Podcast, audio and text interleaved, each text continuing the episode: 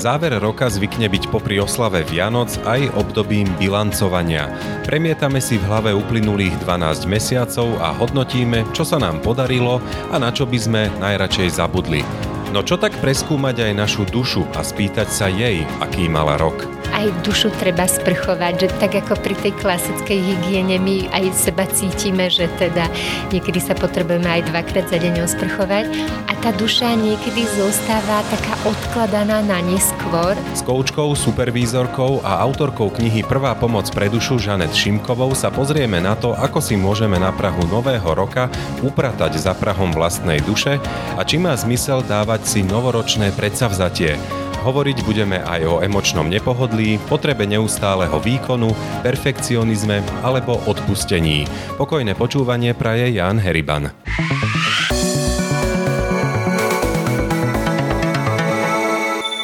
Koučka, supervízorka a autorka Žanet Šimková je dnes hostkou v Dialogoch NM. Ďakujem veľmi pekne, že ste si našli čas v tomto predvianočnom čase. Ja ďakujem za pozvanie. Vy sa vo svojej práci venujete v podstate ľudským dušiam alebo ľudskému vnútru a teraz pred Vianocami sa vo veľkom tak pripravujeme na to, aby sme na tie sviatky mali všetko tak, ako má byť. E, na druhej strane treba pripraviť aj našu dušu, naše vnútro na to obdobie sviatkov, obdobie oddychu, obdobie stretávania sa s priateľmi, s rodinou? Ja by som povedala, že áno, určite to prispieje k tej intenzite tých zážitkov, lebo to od nás minimálne vyžaduje spomaliť. Že ja milujem advent práve preto, že to ponúka taký ten priestor nerútiť sa takou veľkou rýchlosťou. A na to, aby sme to museli urobiť, alebo teda chceli urobiť, potrebujeme sa niekde, niekde stíšiť a asi tak v hlave zrovnať, že čo je to, čo bude chcieť našej viac pozornosti a viac našej energie vkladať do veci, ktoré si my vyberáme. Niektoré tam teda v tej dynamike bežne tie povinnosti a zodpovednosti tak, tak automaticky dajú, že, že v tom advente to môže byť väčšmi o nás a o tom, čo my si zvolíme. Takže dôležité je to vedomie, vedome sa stíšiť, spomaliť, nejakým spôsobom sa už takto pripravovať na tie sviatky, aby sme len nevhúpli do nich a potom sa zase vrátili do toho bežného kolotoča? Vystihli ste to práve toto tá prípravná etapa od nás e, práve, že aj chce, aby sme my v tom prednastavení boli vnímavejší a to sa nedá bez toho, že by sme tak sa nenapojili na seba. A to teraz nemyslím nejako ezotericky, ale skôr v takomto našom vyberaní si, že čo má byť to dôležité, čo tam chceme pre seba robiť pre tých blízkych, lebo Vianoce nie sú o tom jednom dni, teda z môjho pohľadu pohľadu a my veľakrát práve v tej rýchlej dynamike opomíname tie drobné radosti a to, čo v tej každodennosti môže byť tá sviatočná chvíľa. Vianoce sú aj o materiálnych veciach, ale mali by byť aj o tom pokoji v duši. To si prajeme v podstate po celý e, rok a po celý život, aj keď sa to samozrejme nevždy darí, ale mierim k tej ľudskej duši, ľudskému vnútru. To bude asi aj takým ústredným e, pojmom tohto rozhovoru. Aké miesto má ľudská duša v tej celistvej integrite človeka? Sme telo, duch, duša. Akú úlohu tam má práve tá duša? Netrúfam si to tak zadefinovať, lebo my o duši môžeme uvažovať z náboženského hľadiska, z filozofického, zo psychologického. Pre svoju prácu ja uvažujem o duši ako o v úvodzovkách mieste, kde je sústredené to naše vedomie o sebe. Neurobiologické vedy potvrdzujú, že je to v mozgu, že tam je centrum celej našej osobnosti aj takým tým zdrojom vedomia a môžeme to volať duša. A zároveň vieme, že niekde medzi hlavou a srdcom to intuitívne, tak toto by mnoho ľudí tak pripísalo tej duši, takému tomu nášmu pocitu veci vnímať vo väčšej hĺbke alebo, alebo v takom tom zmyslu plnom a naplnenom. Tak z tohto pohľadu je to pre nás nesmierne dôležité kvôli tomu, že keď my uvažujeme o svojom živote a o svojom mieste v ňom, tak sa vzťahujeme viac menej k hodnotám a k postojom, ktoré s nami aj rezonujú, aj ku ktorým sa hlásime, aj podľa ktorých ľudia vedia, čo k nám patrí a čo už nie. v našej duši alebo v našom vnútri sa odohrávajú rôzne stavy, nachádzajú sa tam rôzne emócie. Dá sa to nejak tak opísať, aj keď si to asi všetci vieme predstaviť, ale dá sa to nejako pomenovať a opísať, keď je v nej pokoj a nepokoj, čo sa s ňou deje? Myslím si, že všetci to cítime na úrovni tej takej, že, že niečo nie je v poriadku, že, že nás tam niečo môže vyrušovať alebo znepokojovať. A keď máme taký ten pocit, že, že veci sú také, aké majú byť a to nás potom vedie, že toľko nevzdorujeme alebo nie sme v takom tom nejakom buď zlostnom alebo frustrovanom móde, tak to je taký náš prospech, že nezvádzame ten súboj s emočným nepohodlím. A ja práve v praxi zažívam, kedy ľudia v tom emočnom nepohodlí majú prevažujúce tie nepríjemné emócie, ktoré im chcú povedať, že niečo nie je tak, ako oni potrebujú alebo ako chcú. A tieto dve naše polohy sa podpisujú na kvalite života. Že keď máme taký ten pocit, že máme dosah na veci a môžeme na ne vplývať, tak si aj prídeme taký zmocnenejší čeliť tým prekažkám a výzvam. Ale keď to tak nie je, tak nás to má tendenciu zvádzať do tej polohy, že, že sme obeťou a potom to skôr ponúka tú rezignáciu a pasivitu. Čo je to ten súboj v emočnom nepohodlí, ktorý ste spomenuli? Keď by som to ilustrovala na takom príklade, ako to aj teraz často zažívam v tých príbehoch, tak my máme nejakú predstavu o svojom živote a keď sme konfrontovaní s tým, že mali by sme to mať inak, napríklad sú tam tie očakávania od blízkych alebo nároky od partnera, tak nám to vytvára taký zlý pocit zo seba veľakrát, že že nie sme prijatí alebo pochopení takí, akí sme, ale mali by sme byť niekým iným. A my potom v tej predstave, že takýto sme, toto je naša aj prírodzenosť, ale aj tá časť, ktorú chceme ukazovať svetu, zneistení. A to nám potom vytvára taký ten pocit, že ako to teda urobiť, aby sme aj my boli spokojní, aj tí ostatní.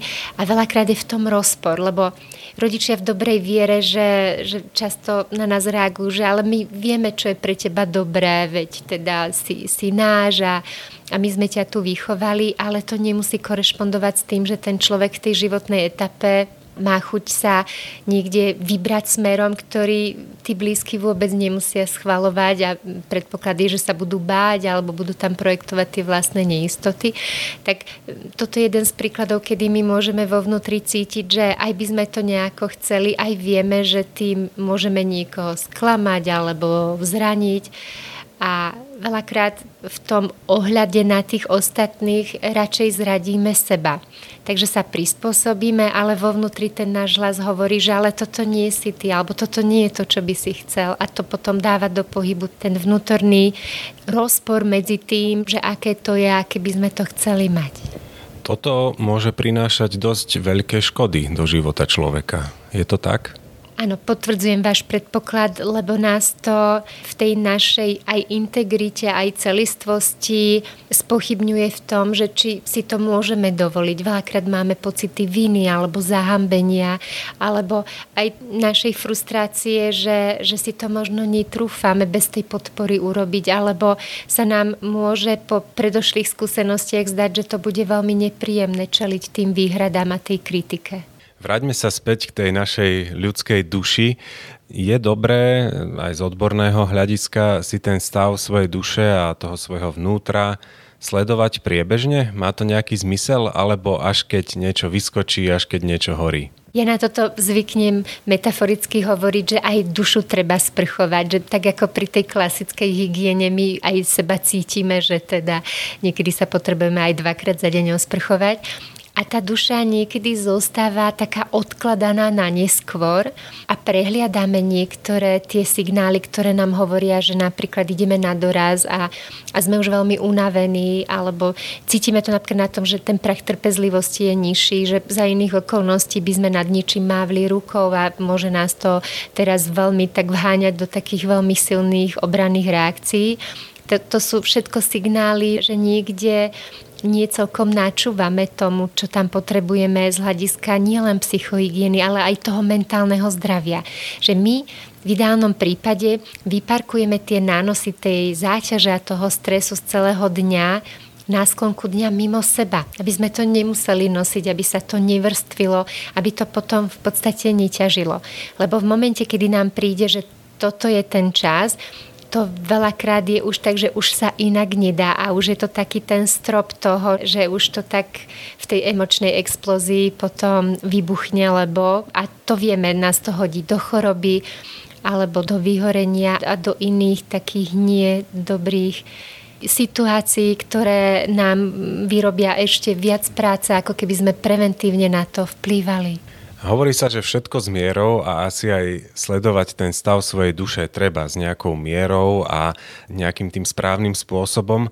Ako to urobiť, aby sme to nepreháňali s tým neustálým sledovaním sa a zároveň ale aby sme aj neprehliadli niečo podstatné? Príliš veľa kontroly by nás mohlo viesť k tej úzkosti, to sedí. Ja by som sadila na rituály.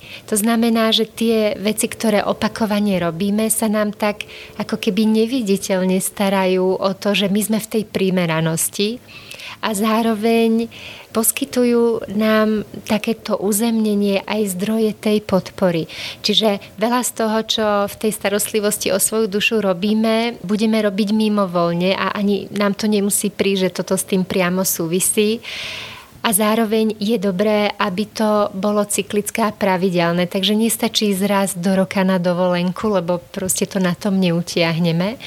Ale zároveň ani nečakať, že víkend nás má spasiť, že vlastne my celý ten týždeň tak veľa pracujeme, že ten víkend veľakrát potrebujeme prespať Takže v tej primeranosti a v tých návykoch je, že my nejdeme do tých extrémov a máme dávku nejakej každodennej radosti, vďačnosti a takých tých zábleskov šťastia k dispozícii bez toho, aby sme preto museli robiť niečo veľké, ale zároveň tomu venujeme pozornosť, aby to tam bolo prítomné. Na konci roka zvykneme bilancovať, hodnotiť, čo sa nám podarilo, nepodarilo, v čom by sme mohli byť budúci rok lepší a čo nám naopak vyšlo možno tak ako nikdy v živote. Možno, že sa zameriavame príliš na to materiálne hodnotenie, že čo sa nám po materiálnej stránke podarilo alebo nepodarilo, ale dá sa nejakým hodným, efektívnym spôsobom zhodnotiť aj svoju dušu po tom jednom roku? To materiálne je vďačné na bilancovanie práve preto, že sa to dá kvantifikovať. A tu sme pri tom, kedy tie pocity alebo to, čo pramení z tej duše, nie celkom vždy ohmatáme.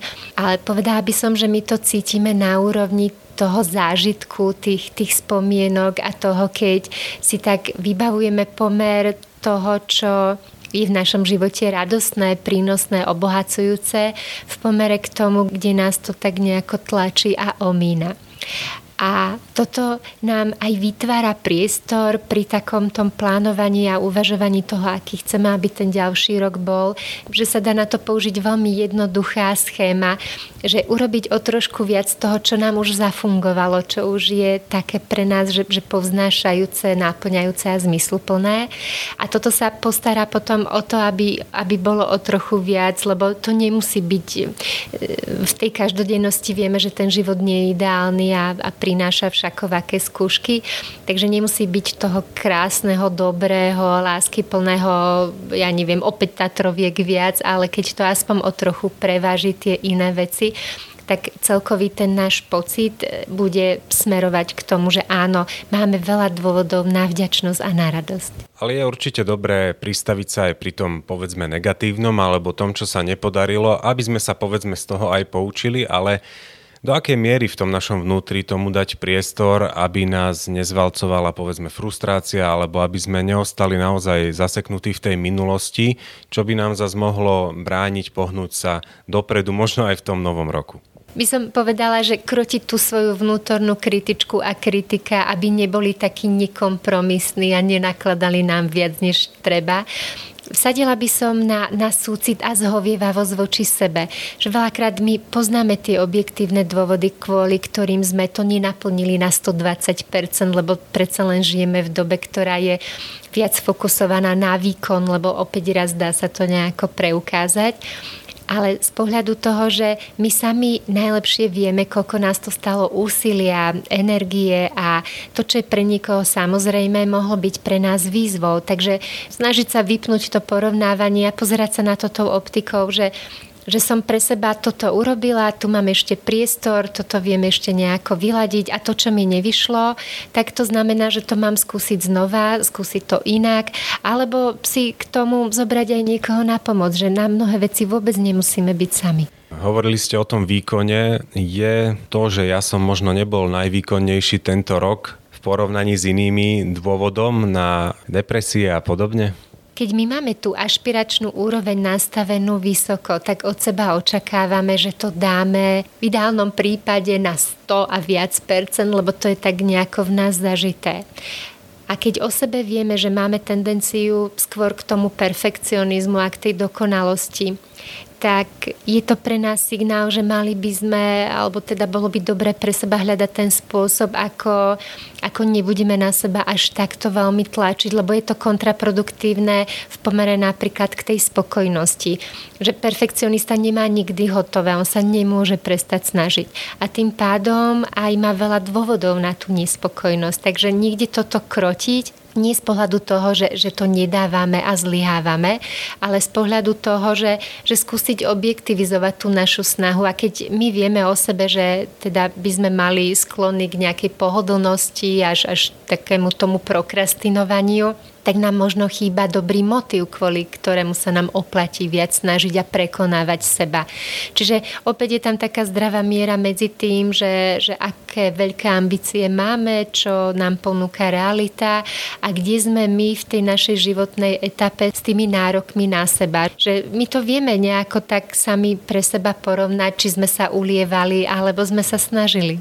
No krotiť tú výkonnosť a všetko s tým spojené v dobe výkonu je pre človeka možno také kontraproduktívne, lebo si môže povedať, že keď povolím alebo keď trošku spomalím a znížim tú moju výkonnosť, tak e, môže sa mi to prejaviť na nižšom plate alebo môžem nejako iným spôsobom strádať. Je výkon v živote skutočne taký rozhodujúci až existenčný?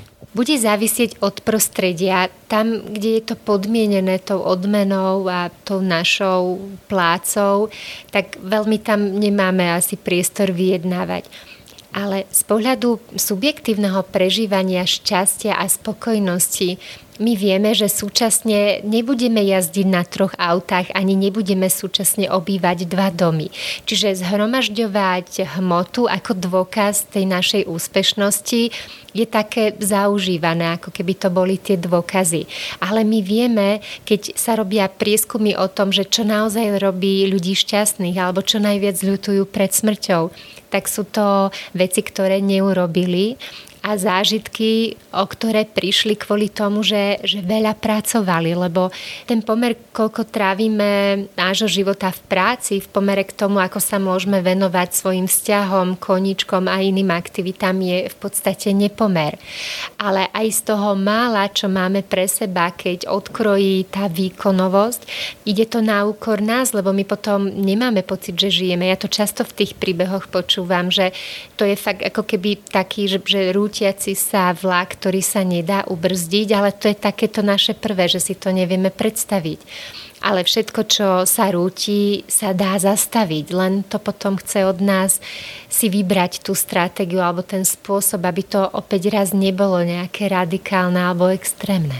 Nájsť tú vyváženosť medzi prácou a rodinou alebo prácou a osobným životom, zábavou a podobne je veľká výzva v tej dnešnej dobe výkonu, ale aby sme sa netočili stále okolo toho výkonu, tak chcem to teraz premostiť na novoročné predsavzatia. Či majú podľa vás zmysel a či môže byť takýmto novoročným predsavzatím napríklad to, že si vedome ten nepomer, ako ste povedali, tej práce a toho voľného času trošku upravím by som povedala, že v tých novoročných predsazatiach sa často premieta práve ten náš postoj aj k sebe, aj k svetu.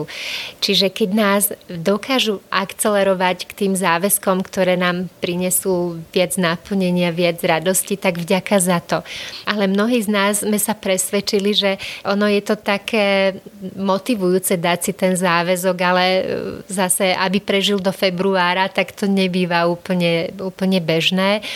Ja by som ponúkla uvažovať poslucháčom nad novoročnými predsavzatiami v kontexte zmeny, ktorú túžia si tak pritiahnuť, rozpremýšľať a zrealizovať lebo my vieme podľa prieskumov, že sa nám dobre začína ako keby s takým tým pocitom, že, že toto je tá štartovacia čiara. Nový rok to tak ponúka, že, že tu a teraz idem v ústrety a mám všetkých tých 365 dní pred sebou.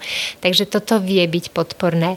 Ale zároveň keď sme pri zmene, ktorá má svoje štádie, tak my sa vieme rozhodnúť aj na štedrý deň, že v našom živote, ja neviem, niektoré tie hodnoty preskupíme, niektoré priority zrevidujeme a podobne. Ale tá zmena je pre nás dôležitá kvôli tomu, že my žijeme spôsobom života, ktorý tak trochu odporuje tomu, aby sme si my dovolili krízový stav. Bežne nerozprávame kvôli zraniteľnosti, že som teraz v nejakom krízovom období. Akurát tá kríza neodmysliteľne k životu patrí, lebo keď sa jedno dňa zobudíme a budeme mať pocit, že nič nemusíme robiť a všetko je v poriadku, tak môžeme byť pokojne aj mŕtvi, že to, to proste nemôže byť takto statické. Takže jediná istota je, je zmena. Čiže paradoxne, ak túžime mať v živote viac istot, tak buďme otvorení a flexibilní voči zmene. A to sa dá vďaka tomu, že ako má svoje, svoje štádia a predchádza tomu takéto rozhodovanie, než my sa zaviažeme k tomu, že, že na tomto ideme pracovať, tak ten štartovací moment, že teda dobre prvého prvý sme pripravení si tú zodpovednosť za tú zmenu zobrať a to potom pre nás znamená nejakú postupnosť krokov, tak sa k tomu prepracujeme práve tým, že to nechceme odrazu, lebo toto je pri tých predsazetiach také lákavé, že, že ako keby to mala utiahnuť iba pevná voľa, ale to je o mnoho zložitejší konštrukt, lebo naša psychika než vytvára tie nové prepojenia v hlave, tak to chce tú sekvenciu tých opakovaní. A štatisticky my vieme, že sa to nedá vyčísliť, lebo to závisí od tej veľkosti aj od našej osobnosti. A tým pádom, keď môže byť začiatok roka takým tým stimulujúcim momentom, že pustíme sa do toho a majme to vyjasnené, tak to vie priniesť človeku takéto nadšenie, ktoré sa môže premieňať na tú činorodosť. Niekto sa možno konečne v novom roku odhodlá odpustiť alebo vyriešiť si nejaké konflikty, nejasnosti, možno práve medzi najbližšími v rodine. Čo robí s ľudskou dušou, keď sa k nej naspäť vrátime? Odpustenie. Veľké veci. My veľakrát nepotrebujeme odpustiť kvôli tým ľuďom, ale kvôli sebe. Čiže to zraňujúce, čo nám niekto urobil, si to ľudia interpretujú tak, že, že ako keby k tomu odpusteniu patrilo, že teda zabudneme alebo, alebo to tomu človeku tak prepáčime, ako keby sa nič nestalo. Nejde o toto. Ide v konečnom dôsledku o ten pocit, s ktorým je späté to, že hlava nepretržite myslí na tú krivdu, na tú zradu a zároveň to ale pre ňu potom zaklada ten predpoklad, že mala by tam byť odplata, pomsta, sú tam nejaké obrany. A pokým je tento proces veľmi aktívny, tak on na pozadí spotrebúva veľa energie a preto nás to oslabuje, že my keď prechovávame tú zášť voči niekomu, tak to ide na úkor nás a ľudia predpokladajú, že mali by odpustiť tak, že, že úplne, že, že absolútne, ale odpustiť sa dá, že v tejto chvíli viem empaticky sa na to človeka naladiť a odpustiť mu možno 5% z toho celého, čo mi spôsobil vďaka aj za 5%, že tiež je to proces, ktorý nás otvára tomu uvažovať o tej situácii v inom kontexte a oddeliť od seba to, že ten človek mohol mať aj zlý zámer, aj nemusel, hej, že my nevidíme úplne do všetkého, ale tá naša obrana nám nepomôže, keď my budeme v tej nenávisti a v tej zlosti, ale pomôže nám tá veľkorysosť a tá ľudskosť, že sa na to povznesieme a budeme na svoj život pozerať ako na hodnotný a cenný a tým pádom možno nás to povedie k tomu mať pevnejšie hranice, aby sme neumožňovali ľuďom, že nám ich prekračujú. Vedie odpustenie k ľudskému šťastiu, že človek si povie, som šťastný, lebo mám vysporiadané vzťahy, lebo som dokázal odpustiť, lebo aj keď už možno ten druhý nežije, ktorému chcem odpustiť, tak urobil som ten krok e, v sebe samom, o ktorom ste hovorili na začiatku tej odpovede. Ja by som tam túto súvislosť videla aj kvôli tomu, že šťastie je taký ten prchavý moment, že je to taká pre nás iba chvíľka. Ale my ho potrebujeme práve na to nadľahčenie, aby nám ten život neprišiel príliš ťažký. Širším pojmom v tomto kontexte je tá spokojnosť. A aby sme my boli spokojní, tak potrebujeme sa hlásiť k tým hodnotám, ktoré vyznávame. A zvyčajne v tých hodnotách je aj veľkorysosť, aj ústretovosť, aj láskyplnosť, konanie dobrá a podobne, že máme tam tieto ušlachtilé veci. A k ním patrí aj to, že to, na čo nemáme dosah a čo nevieme zmeniť, tak púšťame. Nedržíme si to tam niekde v špajzi a neobzeráme si to každý deň ako niečo, čo by sme chceli vyhodiť, ale nejakým spôsobom to nedokážeme. A tým pádom vieme, keď nám niečo v tej špajzi kysne, že to v podstate zamorí celé to prostredie. Tak pardon za túto nadsazku, ale mne to evokuje, že keď je duša takto veľmi kontaminovaná tými ťažkými emóciami, tak sa nevie tak uvoľniť a otvoriť voči iným veciam. Takže považovala by som to klíše, že sme lepší ľudia práve vďaka tomu, že sme dobrotiví a lásky plní za cestu k tomu, ako si s týmto poradiť. Sú v hre v mojom osobnom šťastí vždy aj druhí ľudia, alebo môžem byť tak povediac šťastný aj sám so sebou? To je skvelá otázka, lebo určite čas od času sa každý z nás pristaví, že čo je tým hlavným zdrojom. A my z výskumov vieme, že má priamy vplyv na preciťovanie šťastia to, keď my máme naplnené zdravé, pevné vzťahy. Čiže z tohto pohľadu my sme veľmi silne sociálne bytosti. Ak by sme neboli obklopení ľuďmi, ktorých máme radi a ktorí majú radi nás, pravdepodobne ten pocit šťastia by sa nemohol tam niekde objavovať. Ale zároveň je tu aj taký ten paradox, že nemá byť šťastie podmienené inými ľuďmi.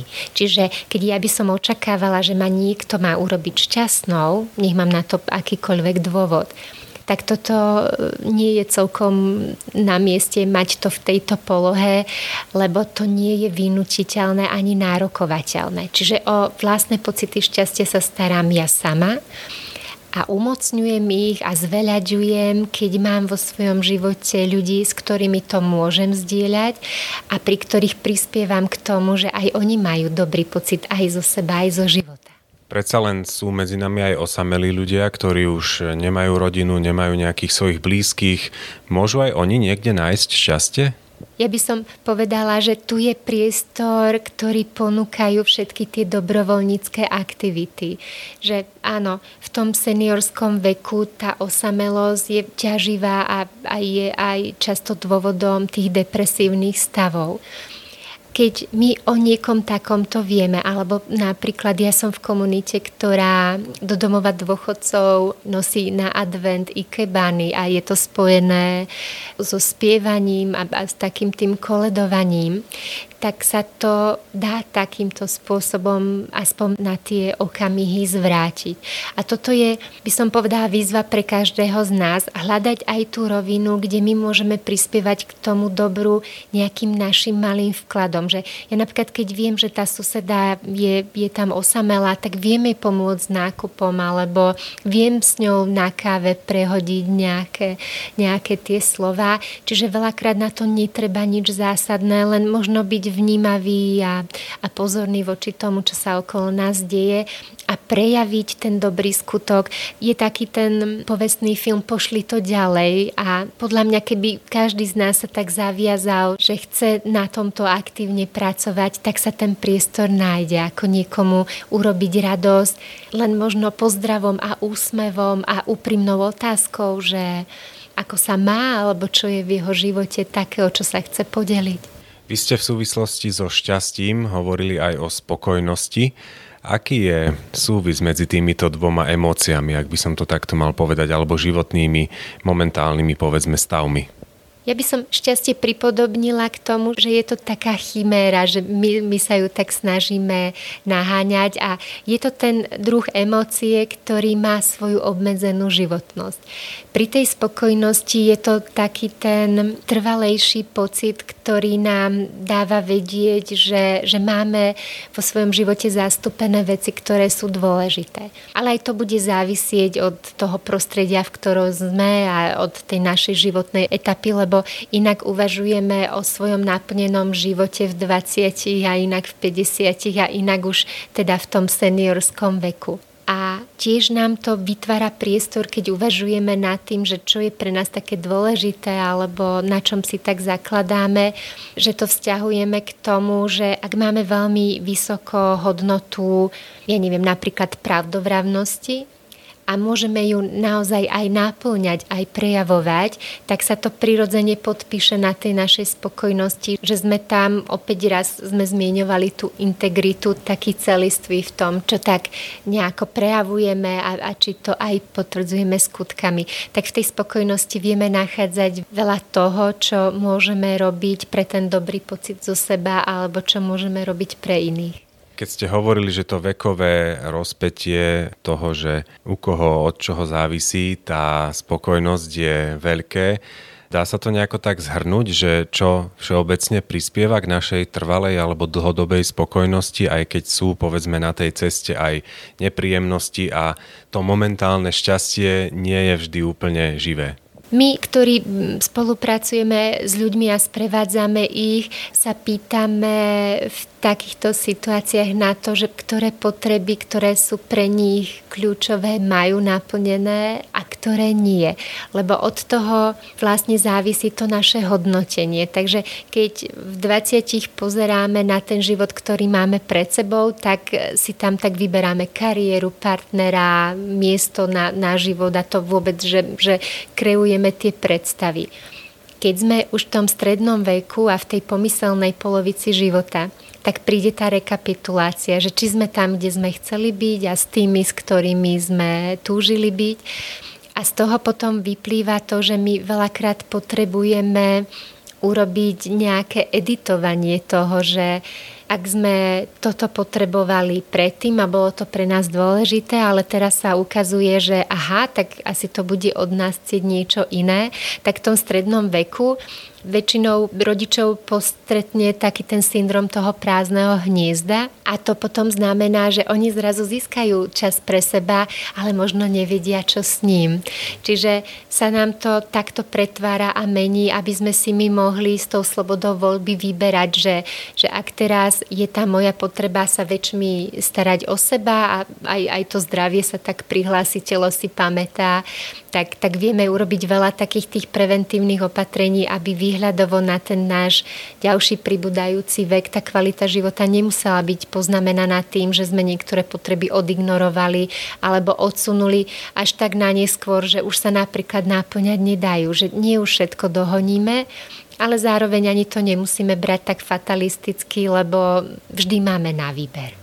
Čiže dá sa povedať, že tá naša vnútorná spokojnosť alebo taká trvalá spokojnosť je veľakrát o tom našom rozhodnutí a že ju máme v podstate vo vlastných rukách, aspoň čiastočne? Súhlasila by som s tým, že budeme mať asi také chvíle, kedy si tak povzdychneme a vzdorujeme, že a prečo takto a prečo nie inak, to k tomu patrí ale premostila by som to už na zmieňovanú vďačnosť, že aforizmus hovorí, že ten, kto nie je spokojný s tým, čo má, nebude spokojný ani s tým, čo by dostal. A my vieme, že to tak platí, lebo výherca v lotérii je o rok v tom istom východiskovom stave, akom bol pred tou výhrou, lebo to je v podstate závislé od, od toho nášho postoja a, a všetkých tých rozhodnutí, ktoré robíme. Čiže my sa nemáme z tohto pohľadu prestať usilovať o to, aby sme niektoré veci vzdali alebo nechceli dosahovať práve naopak ale zároveň to bude podmienené tým, že, že z čoho vychádzame, keď o tom uvažujeme, že, že áno, väčšmi nás to tak ťahá k tomu hmotnému, lebo ako keby v tom bola tá istota.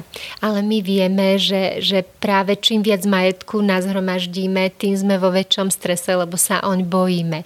Čiže to psychologické bezpečie dávame samým sebe práve z pohľadu toho, že aký žijeme život a ako na sklonku dňa my ten deň uzatvárame, že bol naplnený a urobila som niečo, že niekto mal kvôli mne lepší alebo príjemnejší deň, alebo som sa teda pričinila o to, že niekde som nejaké konflikty rozvírila. Platí tvrdenie, že o ten vnútorný pokoj a to vnútorné šťastie nás môže niekto iný obrať, alebo je to skôr o tom, že som mu to dovolil, aby mi to zobral?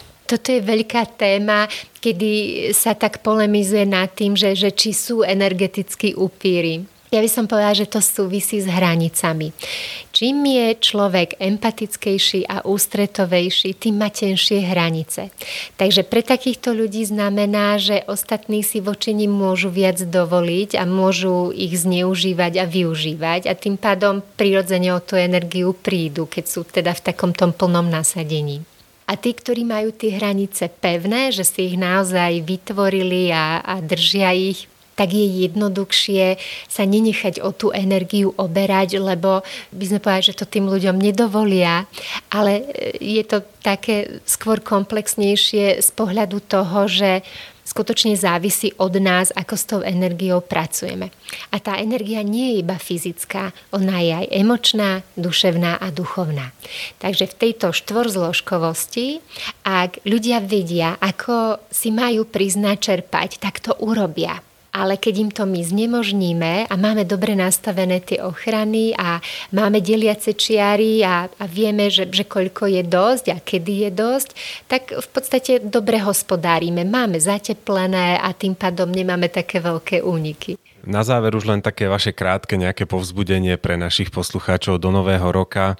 Ako by ho mohli prežiť lepšie než ten predchádzajúci alebo ten aktuálny? Podelím sa za seba, čo si ja zvyknem hovoriť, lebo toto tiež pre seba každý potrebuje objaviť. Ja samu seba zvyknem podporovať tým, že miluj a konaj. Ja keď by som si mala vybrať z tých veľa hodnôt, ktoré máme k dispozícii, tak vsadím na lásku. A na lásku aj v tom najšišom slova zmysle agapé to mi tak príde, že, že v každej chvíli vieme byť aj srdečný, aj lásky plný a ono sa nám to vracia. Takže týmto vlastne prispievame k tomu, aby tá atmosféra bola aj žičlivejšia, aj pozitívnejšia. Veľmi pekne ďakujem za rozhovor. To bola koučka, supervízorka a autorka Žanet Šimková. Aj vám teda všetko dobré do nového roka a aj príjemné sviatky ešte predtým. Ďakujem aj vašim poslucháčom a čitateľom. Nech sa vám darí takto prinášať povzbudenie a nádej. Počúvali ste posledné dialógy NM v roku 2023. Ďakujeme vám za vašu priazeň a pozornosť.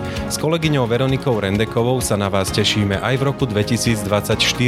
Prvé novoročné vydanie podcastu si vypočujete v pondelok 8. januára. Dovtedy do počutia a príjemné sviatky.